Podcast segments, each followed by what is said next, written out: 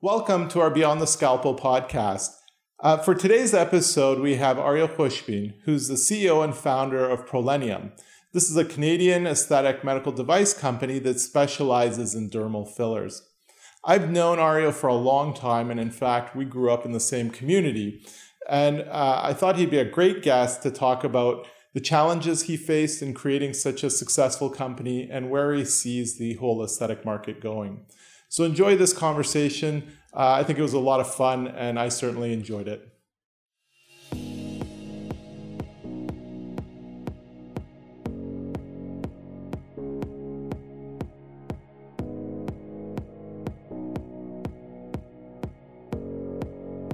Ariel, um, welcome and thank you so much for joining us with this very first podcast. Thank you. Um, you're making me blush. You know. uh, thank you very much for the kind introduction. I appreciate, and I, I really appreciate you guys having me um, on the podcast. It's exciting, and I mean, Arjun, Dr. Yazdani and I have, have, uh, have known each other for a long time, so it's it's a real pleasure. Well, that, that's you know that's also another reason that I I really wanted to have you as a first guest, as you and I have a long history. We actually um, come from the same community, really. Uh, right. Both of us are children of Iranian immigrants who uh, fled Iran uh, because of religious persecution, and um, we grew up in the Toronto area. You grew up in Richmond Hill, I grew up in Newmarket. And so we, we really kind of had somewhat parallel upbringings. And so I, I think it's great. I've watched you for so long get to where you are. I, I wasn't as good as uh, as good of a student as you and your brother, but uh, yeah, very similar upbringings. yeah, but you far exceeded us. um, you know, we kind of, like you said, we had very similar um, upbringings. You know, my, my parents moved to uh, Canada when I was about six months old. Um, and, you know, we kind of came here to this diaspora community of all these other Baha'i Persians that had moved to, um, you know, Toronto and the kind of uh, suburbs of Toronto. So, um, we we had very similar kind of lives and upbringings. Um, so I, I pretty much grew up in Canada. I, I was in Richmond Hill my whole life, um, and uh, you know I, I I consider myself you know Persian in a sense like culturally, but um, you know I I'm Canadian definitely because I've just been here forever. Um, so uh, and I and I obviously love Canada and and love the opportunities that it's given me um, in terms of you know my business and you know for um, for my children and everything that it can give us, which you know, unfortunately, my home country uh, couldn't. So. All right, your your story is so cool. I mean, I, I can't really think of someone that's had a similar success story than you have, in the sense that really you you came into this industry when you were in your mid twenties. You, you weren't a provider or practitioner uh, which is really kind of one one entry into this this whole world is people who mm-hmm. start off as practitioners and succeed. And and it seems like the other common entry is someone who's an executive or um, you know uh, someone who's who's done well in another company and then branches out.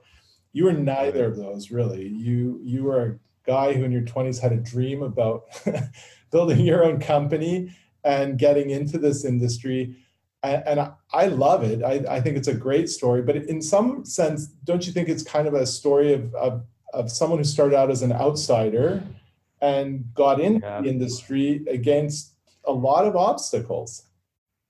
Uh, uh, yeah, hundred percent. I mean, um, you hit the you hit the nail on the head, and I think again, going back to this, the you know, the idea that you know we're immigrants, not the idea, but the fact that we're immigrants. I think you know you have to kind of you don't have the network and you don't know the people that you know you can kind of get a job or you can ask your dad to help you with somebody he knows. I mean um, so you really kind of are on your own a little bit more than i think if you've been here for generations.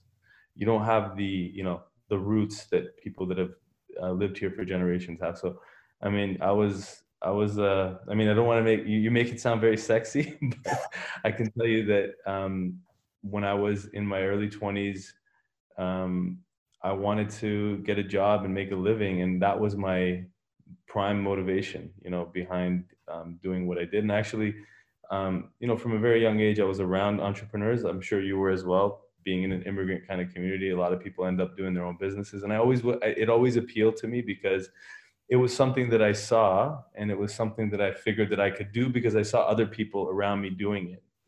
Um, and I think that's important for a kid. Like if, if you're, if you grow up in a family of doctors or lawyers, I mean, you see other people in that role and you can model um, yourself into that role.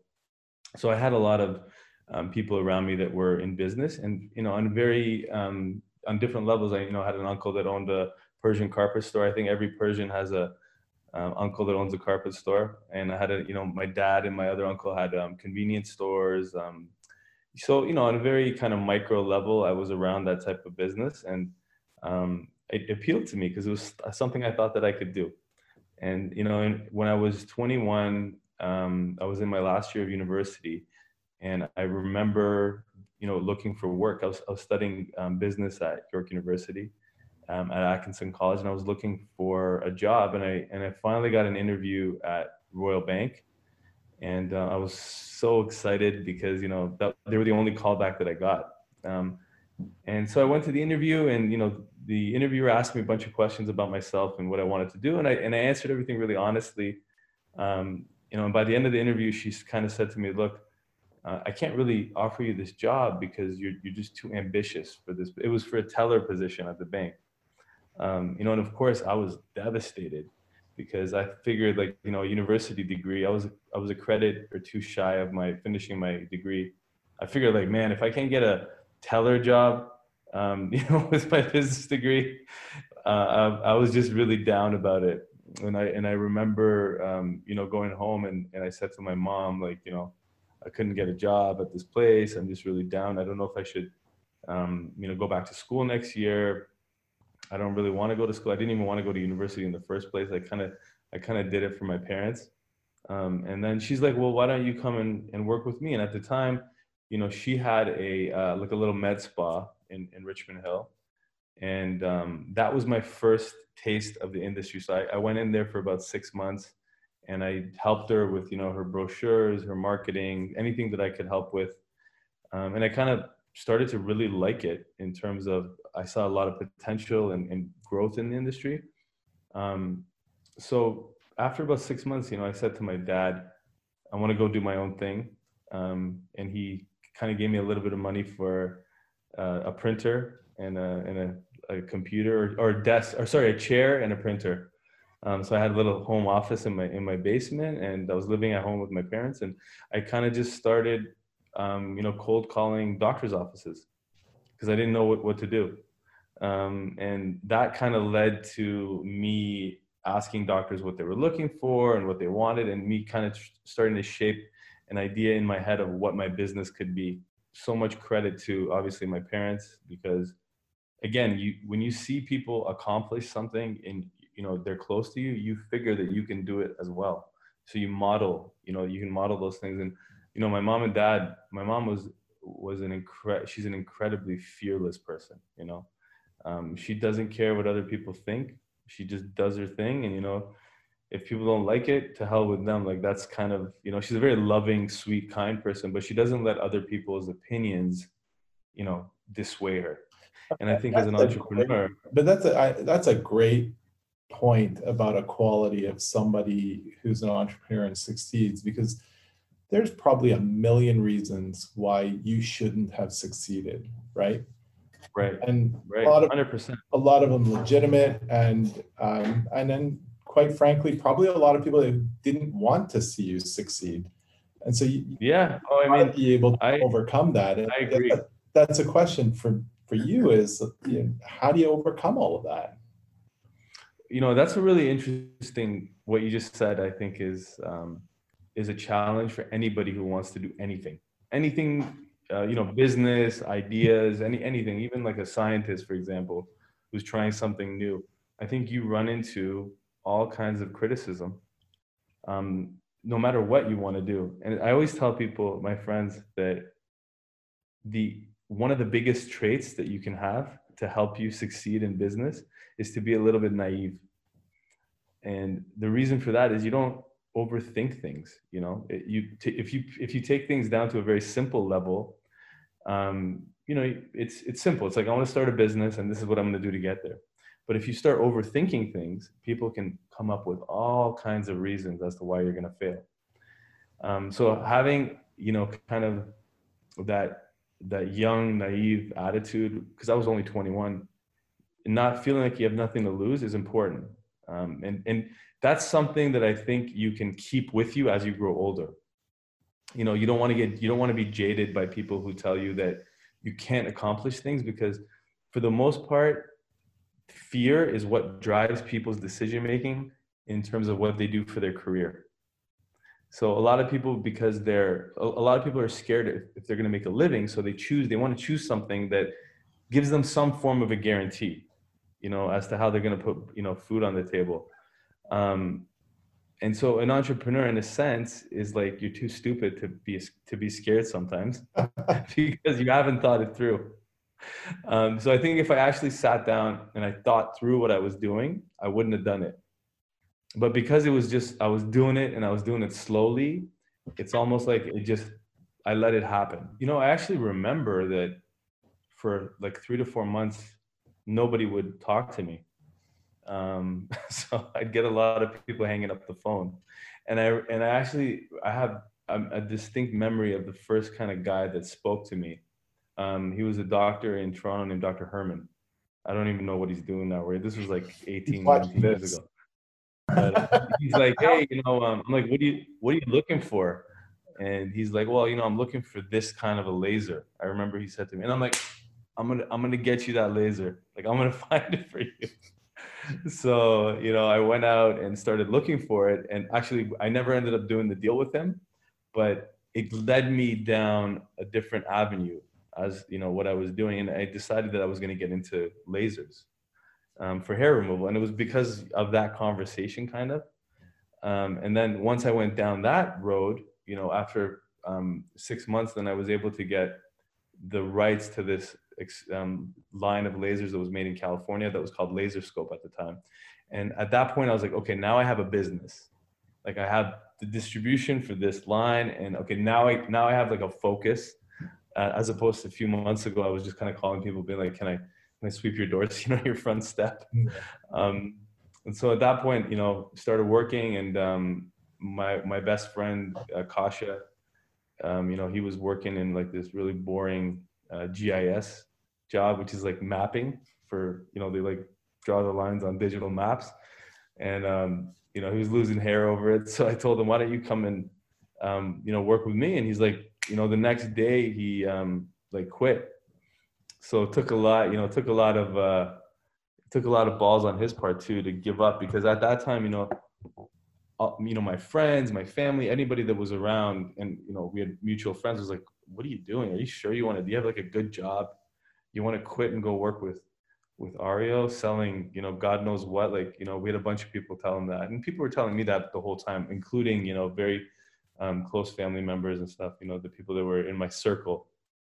Um, but you know i had nothing else to do so like it was either that or i'd have to go and become a teller and i already tried that and i couldn't get that job so this was kind of it for me so are that's the late 90s right what um so that was that was 2001 up until about so we you know lasers for us was our meal ticket for about five years four years yeah and, what, did, um, what did you see in the aesthetics world that made you think that I got an opportunity here? There's something that I can do, particularly with dermal fillers. Yeah, I mean, so, that so was early, right? That was that was in the early that was just when I started uh, working at my mom's place. That was just the beginning of Restylane.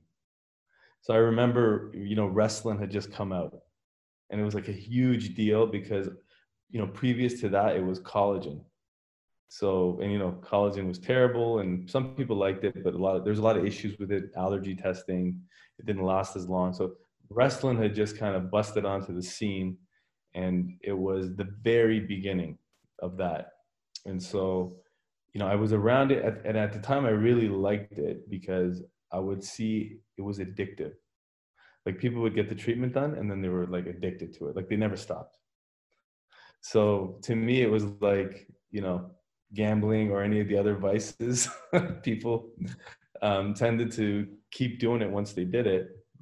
Almost like dyeing your hair. I could, I could see that it was, um, you know, one of those things that once you put it into your kind of uh, every routine, people would continue to do it. So, um, and at the time, I wanted to get into that, but there was only Restylane and not much other stuff. So, for four or five years, you know, we cut our teeth on on lasers, and we would we were just saving our money because we were young and we were worried that you know what's next. So we weren't really going crazy spending the money. So we really save it, you know, a lot of the money in the company, um, hoping to reinvest it.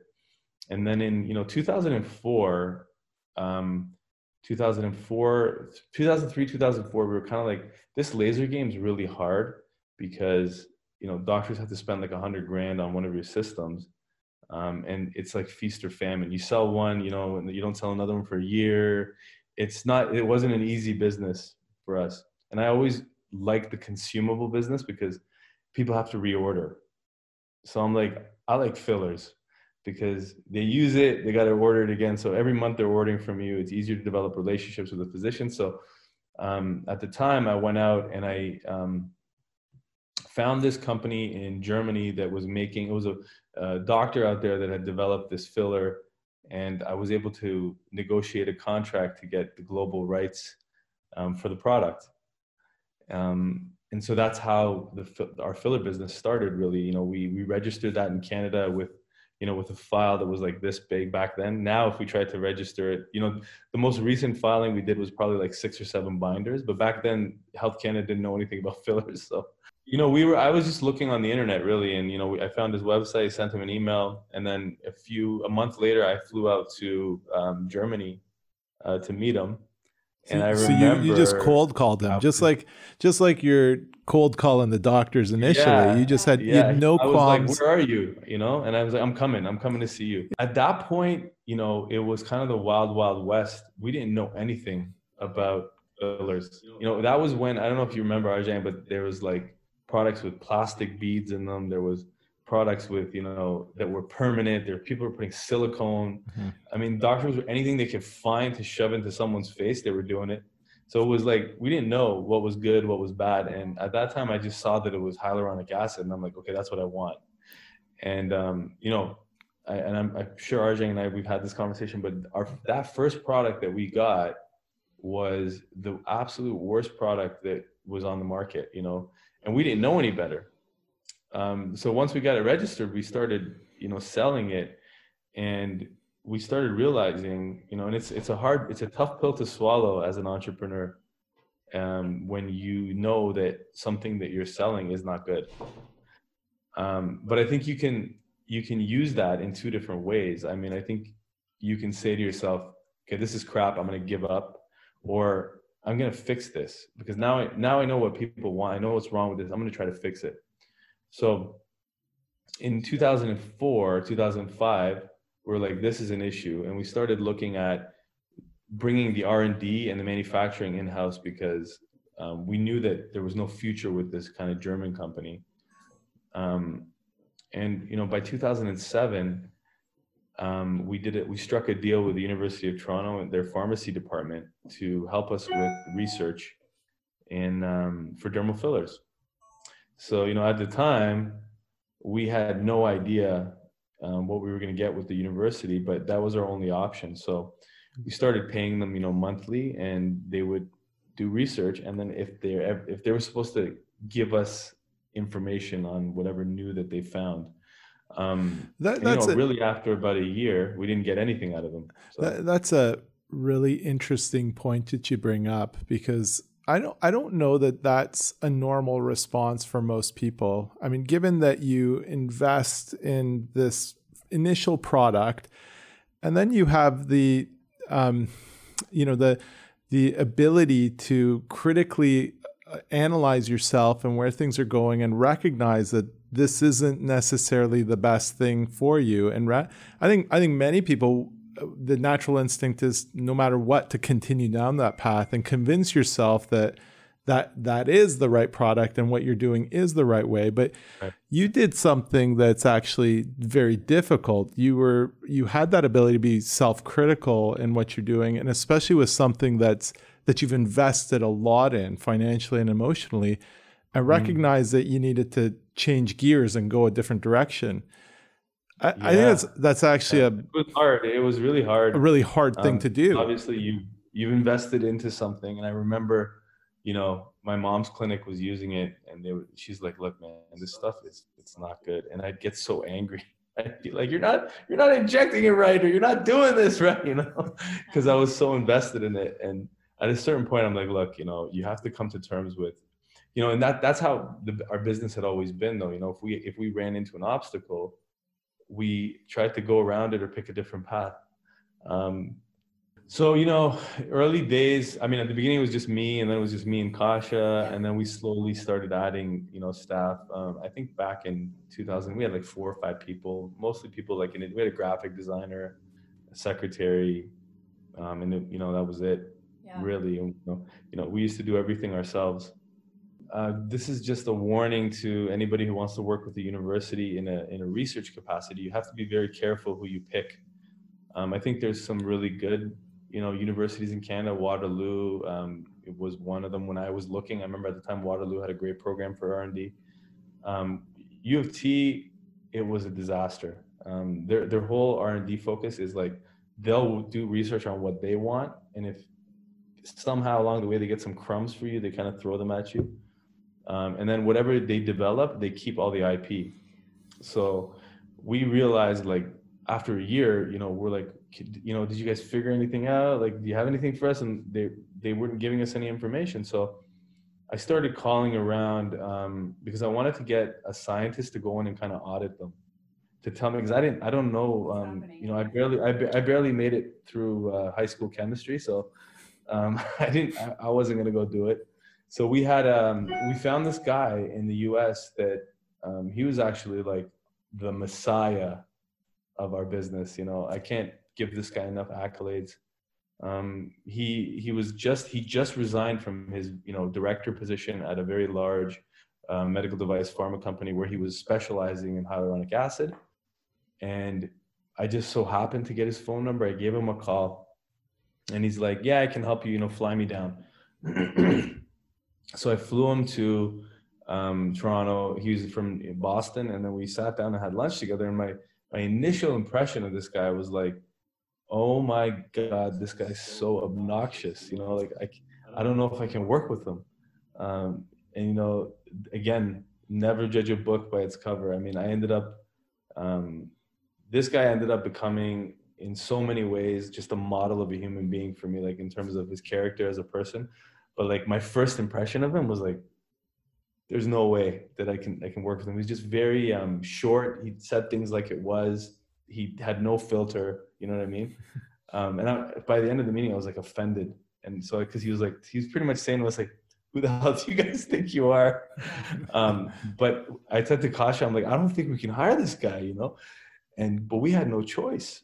Um, he was the only person, and he was qualified, and you know, so we sent him into the to the U of T um, lab, and in, after a day and a half, they threw him out the, the professor kicked him out because again, no filter, you know, probably was calling her out on whatever she was doing.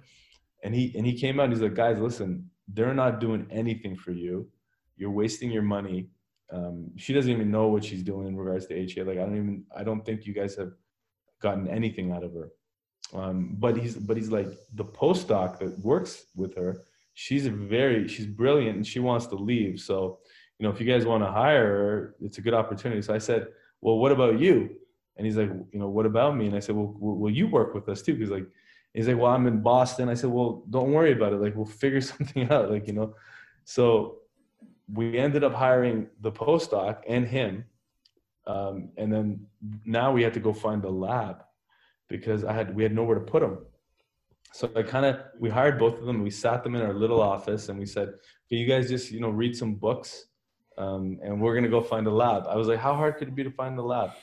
Um, because at the time, at the time, uh, U of T had a partnership with Mars, which was like a incubator. Um, so I'm like, and and when I went down there, Mars was probably 80% empty. What year so was this, Ario? This was 2007, 2008. Mm-hmm. So it was it was just completely empty. I'm thinking this is going to be a piece of cake to get into Mars. Um, so we went there, and I called. I kept calling and emailing and calling, and they just completely ghosted me. You know, like they wouldn't they wouldn't return my call. So I actually got in my car and I went down there one day, um, and I said to the lady, "I'm like, you guys are like this place is empty. You know, like why can't you give us 500 square feet?" And she pretty much told me that the professor had blocked them from giving us giving me space there because we canceled our research deal with them. Wow. So at that point, I was like, oh my God, you know, I got these two people, we had no money um, coming in because we, I was spending a ton of money on the, on the head researcher and the postdoc. Um, you know, we were selling that product out of Germany, which was a disaster. And we were, we were trying to get out of that. Uh, and I'm like, we're dead. You know, what are we to do? Um, so I just got back on the phones and I started calling and calling. And then one day I, um, I called this Markham kind of business center and the guy on the other line said, you guys should go to, you know, York University. There's um, a, la- a company there that has a lab and they'll rent you uh, some space. I'm like, perfect. So we, I called them up. The guy's like, come to York and see the lab. So if anybody listening has gone to York, this was um, at the old Tennis Canada building and it was like this dilapidated building that has now been torn down. But there was a company called PharmEng that had a you know 2,000 square foot lab in that building, and it was fully stocked with you know all kinds of equipment, everything we needed to do what we wanted to do. Um, so we went there. You know, the gentleman gave us a tour, and you know I was so excited because it was like the first sign of hope that you know we were going to be able to do what we wanted to do. Um, and you know, at the end of the tour, he kind of pulled me aside and said, you know, we're going bankrupt. Um, if you can take on the lease for this place and hire all the staff, all the, there was like five scientists working in there. He said, "I'll give you the equipment for pennies on the dollar." And my eye, my eyes just lit up, and you know, I said, "Yeah," like right on the spot, of course. Um, and I think we bought, you know, 500 600000 dollars worth of equipment for about 30 grand. And we moved in. That's amazing. Yeah. So so that those types of things i think no matter what people say um, about you know working hard and you know the american dream and you know you need those types of little those lucky moments to happen um, you know to be able to be successful. You have to be optimistic and a little bit naive and not listen to you know obviously negativity because if you do there's a million reasons why you shouldn't do something. Um, and they're always mostly the same you know they're they're centered around fear and failure um, so and if you live your life that way you know you can't really do anything right like anything you want to do you can't do it um, so i mean that I, I think most entrepreneurs they're not the most intelligent people if you know what I mean. Because I think sometimes when you're intelligent, you talk yourself out of things like this. Um, so that's why you see a lot of scientists, for example, they don't end up becoming going into their own. Like there are scientists that do, but you know they're brilliant. Why don't they patent their own technologies and take them to the next levels? Because a lot of times they have they overthink things. You know, they have those fears that oh, I don't know. You know, this could happen, that could happen. And I think traditionally as well, people think that in order to start a business, you need to go out and raise, you know, millions of dollars and, and start here. Um, so I think the beauty of it in, in, in business is starting from the bottom because you, you really do all the work that is necessary to get to the top. You don't just end up at the top because you got a good job or something like that. I, I once heard, um, you know, somebody ask a, a famous musician who was a busker um, the guy was like a busker his whole life, and then he ended up becoming famous. He said, you know, um, what advice would you give, you know, musicians now to kind of skip those steps so they can get, they can be further ahead, so they don't have to do all the busking and all those things that you did. Like, what advice can you give them so they can be they can start higher up? And he's like, my advice is don't skip those steps. Yeah. you know because that's yeah. the beauty the, the journey is you know what's fun about it um, and i think the fact that we had to go and do all these little things and do the dirty work and kind of th- that's what made it better you know so i don't think i think a lot of times people try to skip those things um, you know they go out and raise tons of money um, and they have an idea but then they become fixed on that idea because they've raised a ton of money to do it. So they lose a lot of flexibility. Um, and the journey you know all the all those things that you learn along the way. Yeah and and so the other part of this is it's it it must be a big stress for you personally going through this. I mean we're we're kind of listening to these lessons that you're learning professionally and some some real hard lessons and yeah. how do you separate from from kind of your personal life and kind of make sure it doesn't affect you personally? Yeah, yeah. Like I've, I'm, yeah. So so I have um I have three three boys. My boys are uh, five years old, uh, twelve, and and fourteen. Um, so one of the biggest, obviously, uh, biggest stresses I had was when when my twelve year old was about three years old. He um, kind of got really sick. And, um, you know, it was a huge shock to me because he ended up getting diagnosed with, you know, anxiety disorders. Um, he eventually was diagnosed with autism. Mm-hmm. That for me was like, like a knockout punch. Um, you know, because at the time I was, for, I think for a father, it's a very difficult thing when their son when you when you think that your son's not going to be able to accomplish the things that you did or be able to do the things that you wanted them to do. It's like a shift in your thinking. So for me when my son was was sick it was like i almost kind of put my business on hold a little bit. Um, and that's the, the part of my personality that wants to like achieve things and get results and like solve problems i, I focused it on him um, so there was like a three or four year lull in kind of my creativity in the business, I think, because I was like so intensely focused on him um, mm. when he was kind of going through the worst of it. And how do you and, get, you know, how do like you, researching how, and, you know, how do you work through that? Cause that is just such an you know, incredible I, I stress. it's hard. It was hard. Yeah. And how do you, um, how do you not kind of just put all your energy into that? I mean, you got to, at some point you got to decide that you're gonna? It was it, that those like there was like five years of of uh, four or five years of my life, and he was born in 2008. That um, you know I wasn't sleeping at all. Like I was probably sleeping like a couple hours a night um, because he wasn't sleeping, so I was up with him, and it, it's actually funny that you you know when you realize how little sleep you need to get by. I'm pretty sure you've probably gone through medical school, but um, that was the first time in my life where I'm like sleeping two, three hours a night, you know, and going to work the next day. Um, but I, it, it gave me a sense of purpose in the sense where I was like, okay, now I need to work. I want to work harder. I really want to make this successful because, you know, I want to do it for him. I want to do it for my kids, obviously. Um, so he was kind of a motivation to me in that sense. Like, you know, at the beginning, I was very, um, and I'm an, I'm an incredibly optimistic person. You know like it takes a lot to shake me. Like it takes a lot to make me negative about anything. And you know there was moments where i was like man there's nothing i can do to help him. And um with that but then you know i would push myself through it and um you know now i'm happy to say he's doing a lot better. Um you know obviously he's grown up a lot. He's 12 now. He's doing a lot better. But um that was probably the biggest um, challenge that I went through in inside the company, inside my life um, at the time, and you know, it brought me when once I got to the other side of it, I I feel like I'm better because of it. You know, I think he's he's made me better in like every way uh, dealing with those challenges.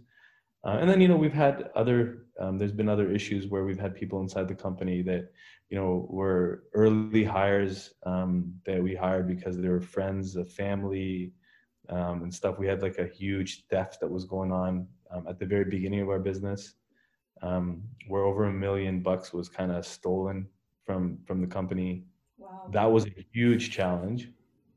But you know, again, that was another thing where once it was done, we came out on the other side by developing like an inventory management system and becoming more professional because of it you know? Yeah. Mm-hmm. so i feel like all these little things that happen they've happened to kind of push us and you know make us better as people or as, as a business or whatever so. Yeah. I'm not sure that was the question. I don't know yeah i, I mean it, yes, no. it was. Yeah for sure. Yeah. So are you now you're you're this global brand. I mean let's fast forward and um, you're in so many different countries i think i read somewhere that you're in 80 countries. Um, mm-hmm. I know you do a lot of business overseas. Uh, what do you see the difference between the markets that are overseas, um, like in Asia and India, versus North America? You, you you have a very unique perspective on the aesthetic world. Mm-hmm. Um, so, eh, do you see differences? Um, you know, when we when we first started, fillers in Canada and the US were very um, kind of new. But at that point, they were, they'd already been in Europe and other markets for five to 10 years, um, HA fillers in particular. So there was always wider acceptance of these products in European countries, Middle Eastern countries, eh, which is which is interesting because I always find the countries that are more male dominated the women tend to spend this was back in the day the women tended to spend more on their face. Like middle eastern countries the amount that women spent in like saudi arabia in iran and these places would dwarf you know what people were spending here. So when we started we were selling in those places because the demand was high. So we were we really didn't start properly selling in canada until 2010 uh, 2011 that was after we built our factory and we had our own product here. Um, but it took a while to get to this point, you know. But if it wasn't for the international market, we wouldn't have been able to build our facility here. So to answer your question, there was more acceptance in those countries um, at the beginning. Also, the definition of beauty in, in a lot of those places was that more is better. So, you know, if you go to some of these places, they want to be plumped up and um, so they were using more product whereas in north america back then it was you know canadians in particular very conservative. They want subtle they wanted subtle. And fillers were kind of only being used in nasolabial fill lines. They weren't really using them for contouring and those things back then. So the market here was was limited. And i and but now it's it's changing. So we've seen you know huge growth in canada and the us where people are starting to do those things that they've been doing in other places um, and there's more there's more acceptance. People talk about the treatments. They're on social media you know saying what they got done.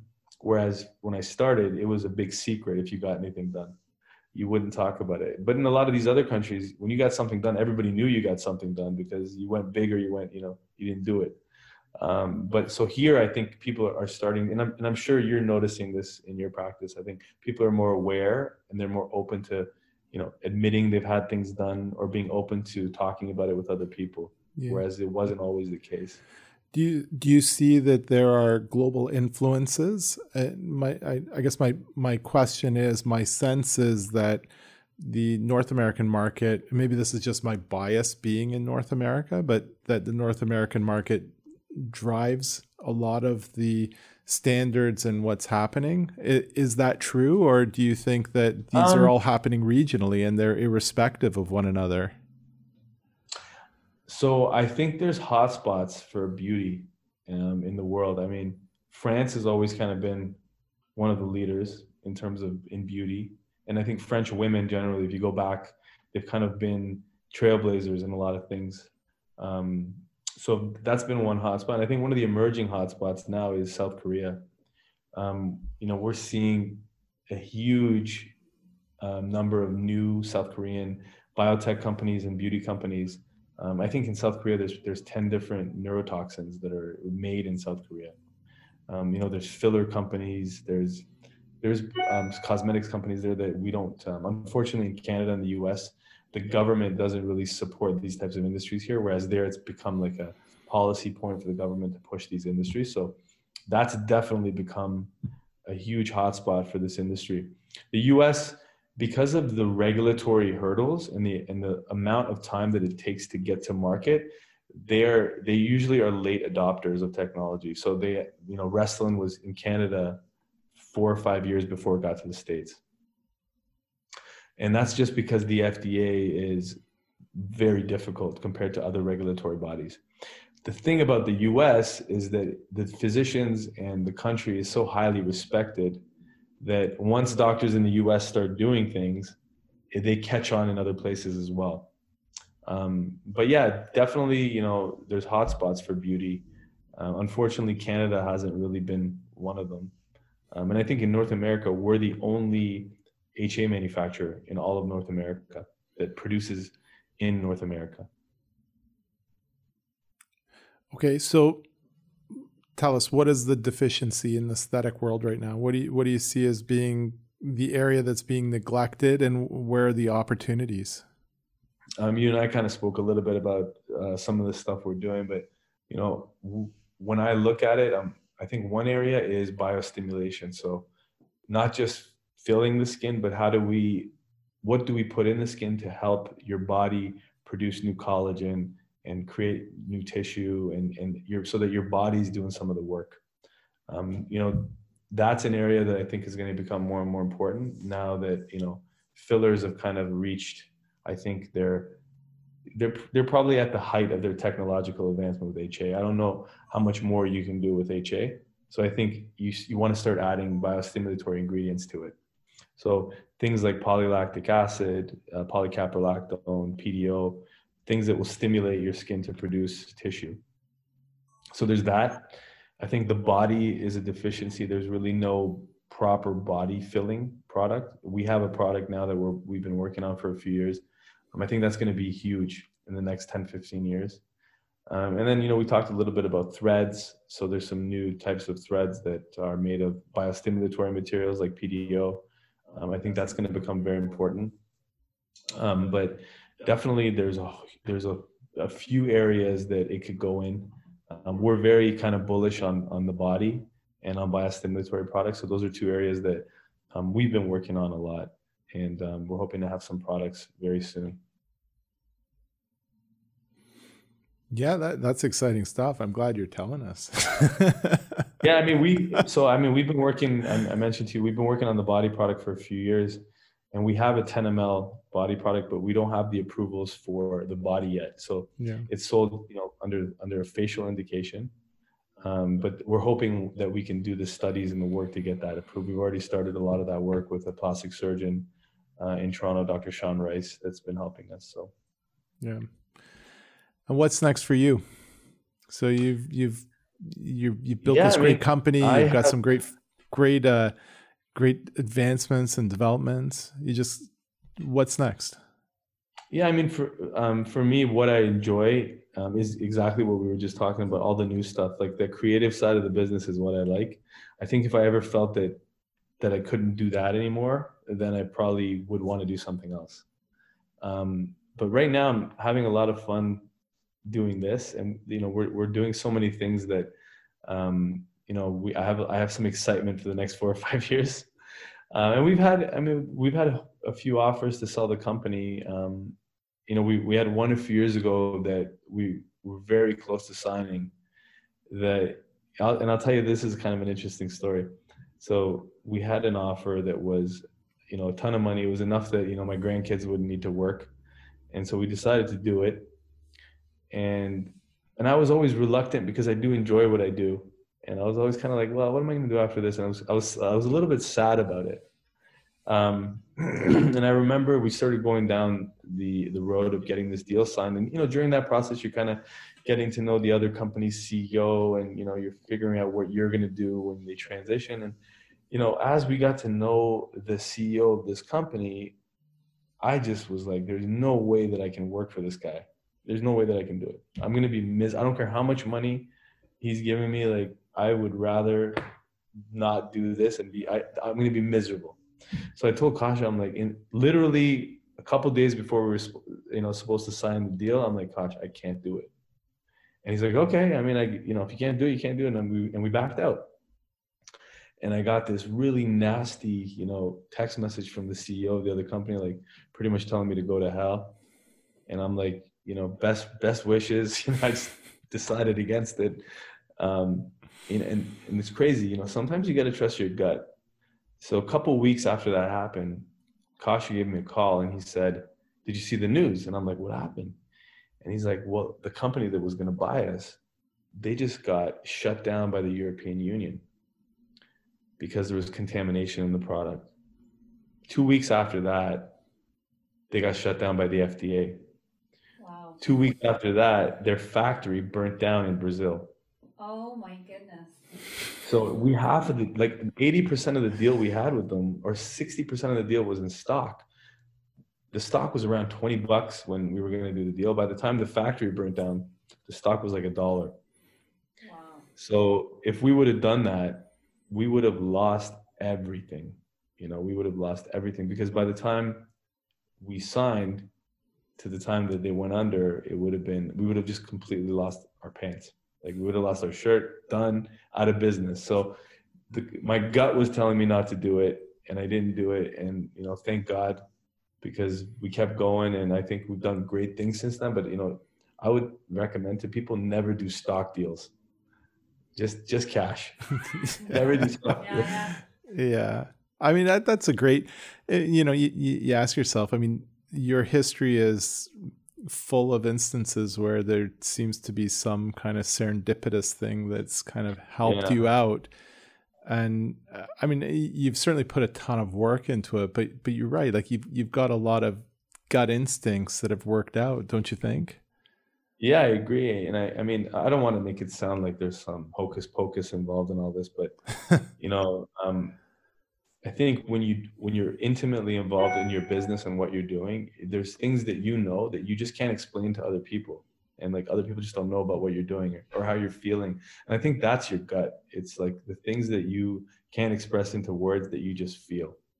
Um, I don't think it's some like magical, you know, wandering hand or spirit that's helping you through things. But again, as as you mentioned, just getting up every day and dealing with the issues and getting through it is enough to give yourself another chance at whatever you're doing in life. And in business and the business is like that you know? So something happens you know you either can decide i'm going to get around this and i'm going to fix it or i'm going to give up.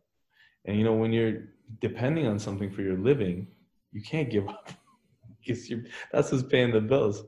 Um, so I, I really don't like when people try to say that they built things on their own or they did something on their own because I think it minimizes the other people in your life that supported you through it. You know, um, like I think everybody who's who makes it, there's like a million people behind them that that kind of push them um, forward. And I, so, I, and I think those people kind of get ignored you know when the when you make it you want to make it sound like it's this big sexy story but i mean there were so many people involved in getting us to where we were you know p- important people that um, you know we wouldn't have been able to do it without them and the support that we got like so everybody who's if anybody's listening they know who they are. Um, but there's been so many people that um, we stood on their shoulders to to make it to this point so. This is this is the embar- this is going to be the embarrassing part of the just no, I usually um so I usually get up in the morning um and I drive my kids to school.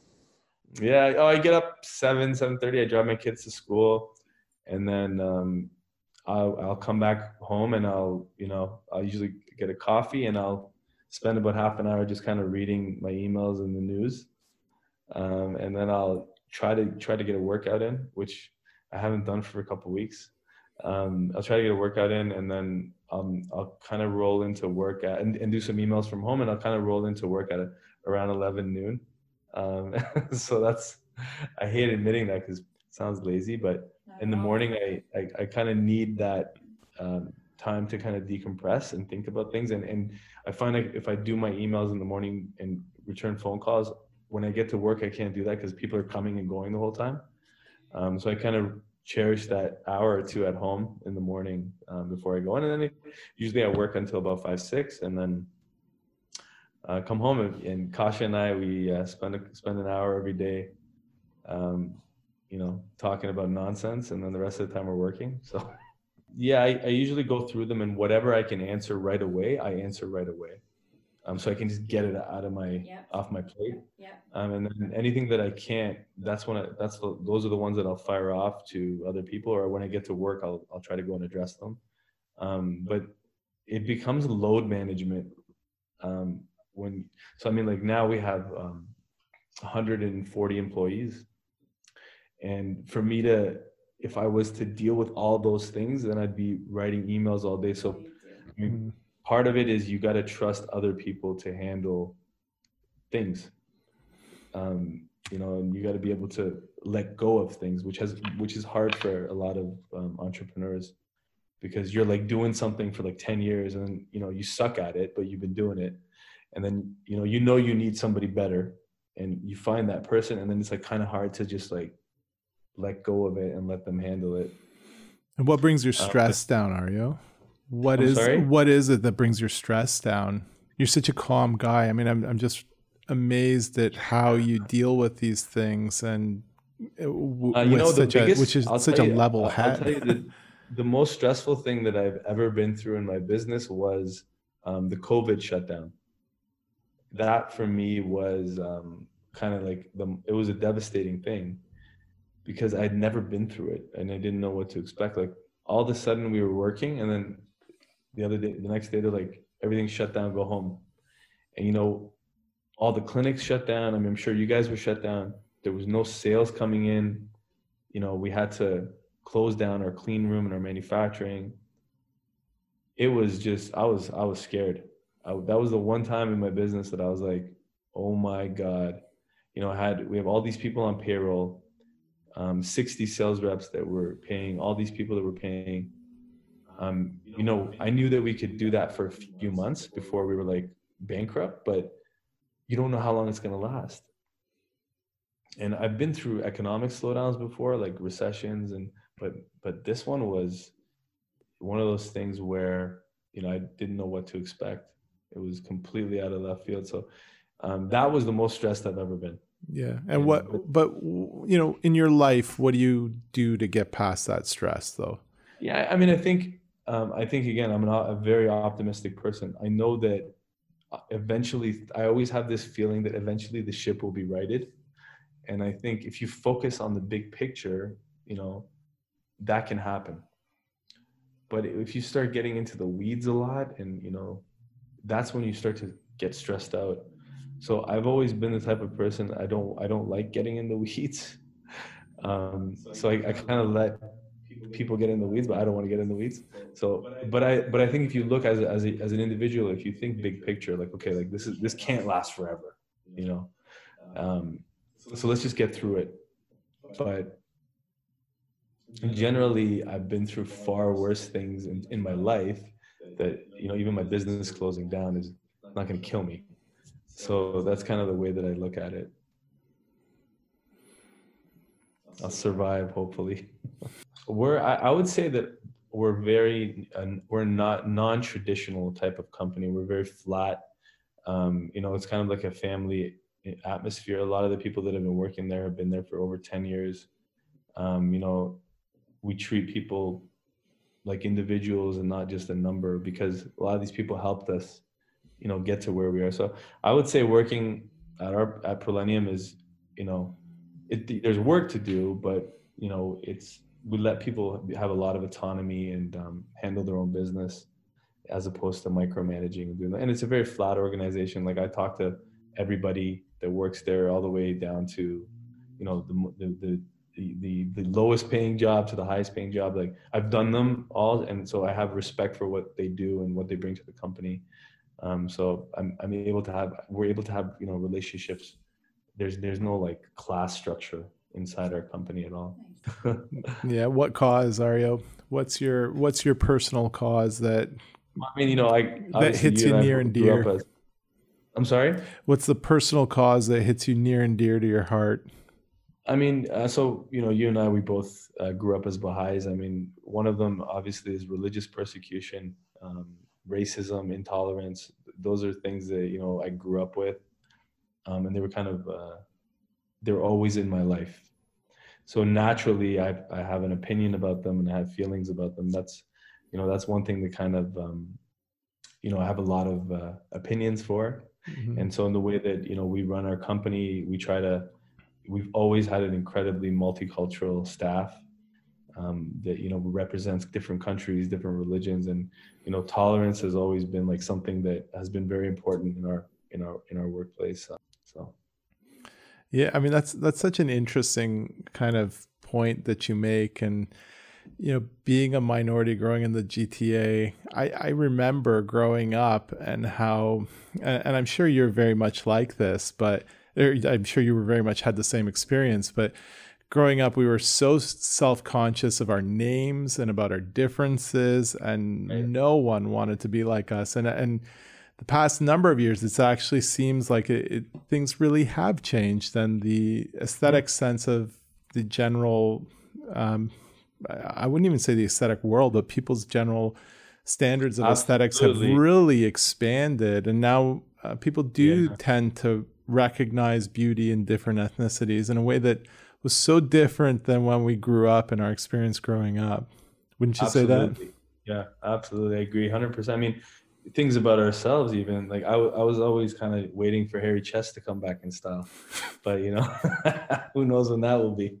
But I think generally, you know, there's things about myself that I didn't like growing up because, you know, what I would see on TV and places was usually like a white guy. Not that there's anything wrong with that. It was just that was the majority. And then as I started getting older, I started to be like, yeah, you know, I kind of like the fact that I have a lot of hair. You know, now I kind of wear a beard every day. You know, things that and and so I've I've you you start to love yourself. Uh, I guess as the older you get, but I I also think beauty is based on what you see. You know, so as ideas change and people become more tolerant to other you know races and cultures, you're going to start people are going to start seeing these people you know different ethnicities on tv and in movies and that then they start oh this is beautiful. Like perfect example is the kardashians. I mean that's a typical middle eastern to me looking woman. So um, and i think you credit the kardashians for that and that's something that when i was growing up wasn't beautiful you know and now it is. Yeah it, it's really super interesting how how society evolves and it brings with it our aesthetic sense Absolutely. Yeah, absolutely. Well, um, I'd like to really thank you for joining us, Ario. This has been terrific. As a, oh, as thank a, you guys. I had a great time. Yeah, Sorry so well, no, I mean, we, I, I learned a ton talking to you. I mean, I've known you for, for ages, and I don't think I really appreciated a lot of the things that you went through, and so it, it, this has been a fantastic um, time for us to chat with you, and uh, thanks, so thanks for, for joining us. a lot of fun. All right. Now, now, I have to have a now I have to have a Prollenium podcast and have you on it. So. anytime, anytime. Thank you so much, guys. I really appreciate it. All right, Ario. Take care and right. good luck. Have a wonderful day. All right, you take care. Bye.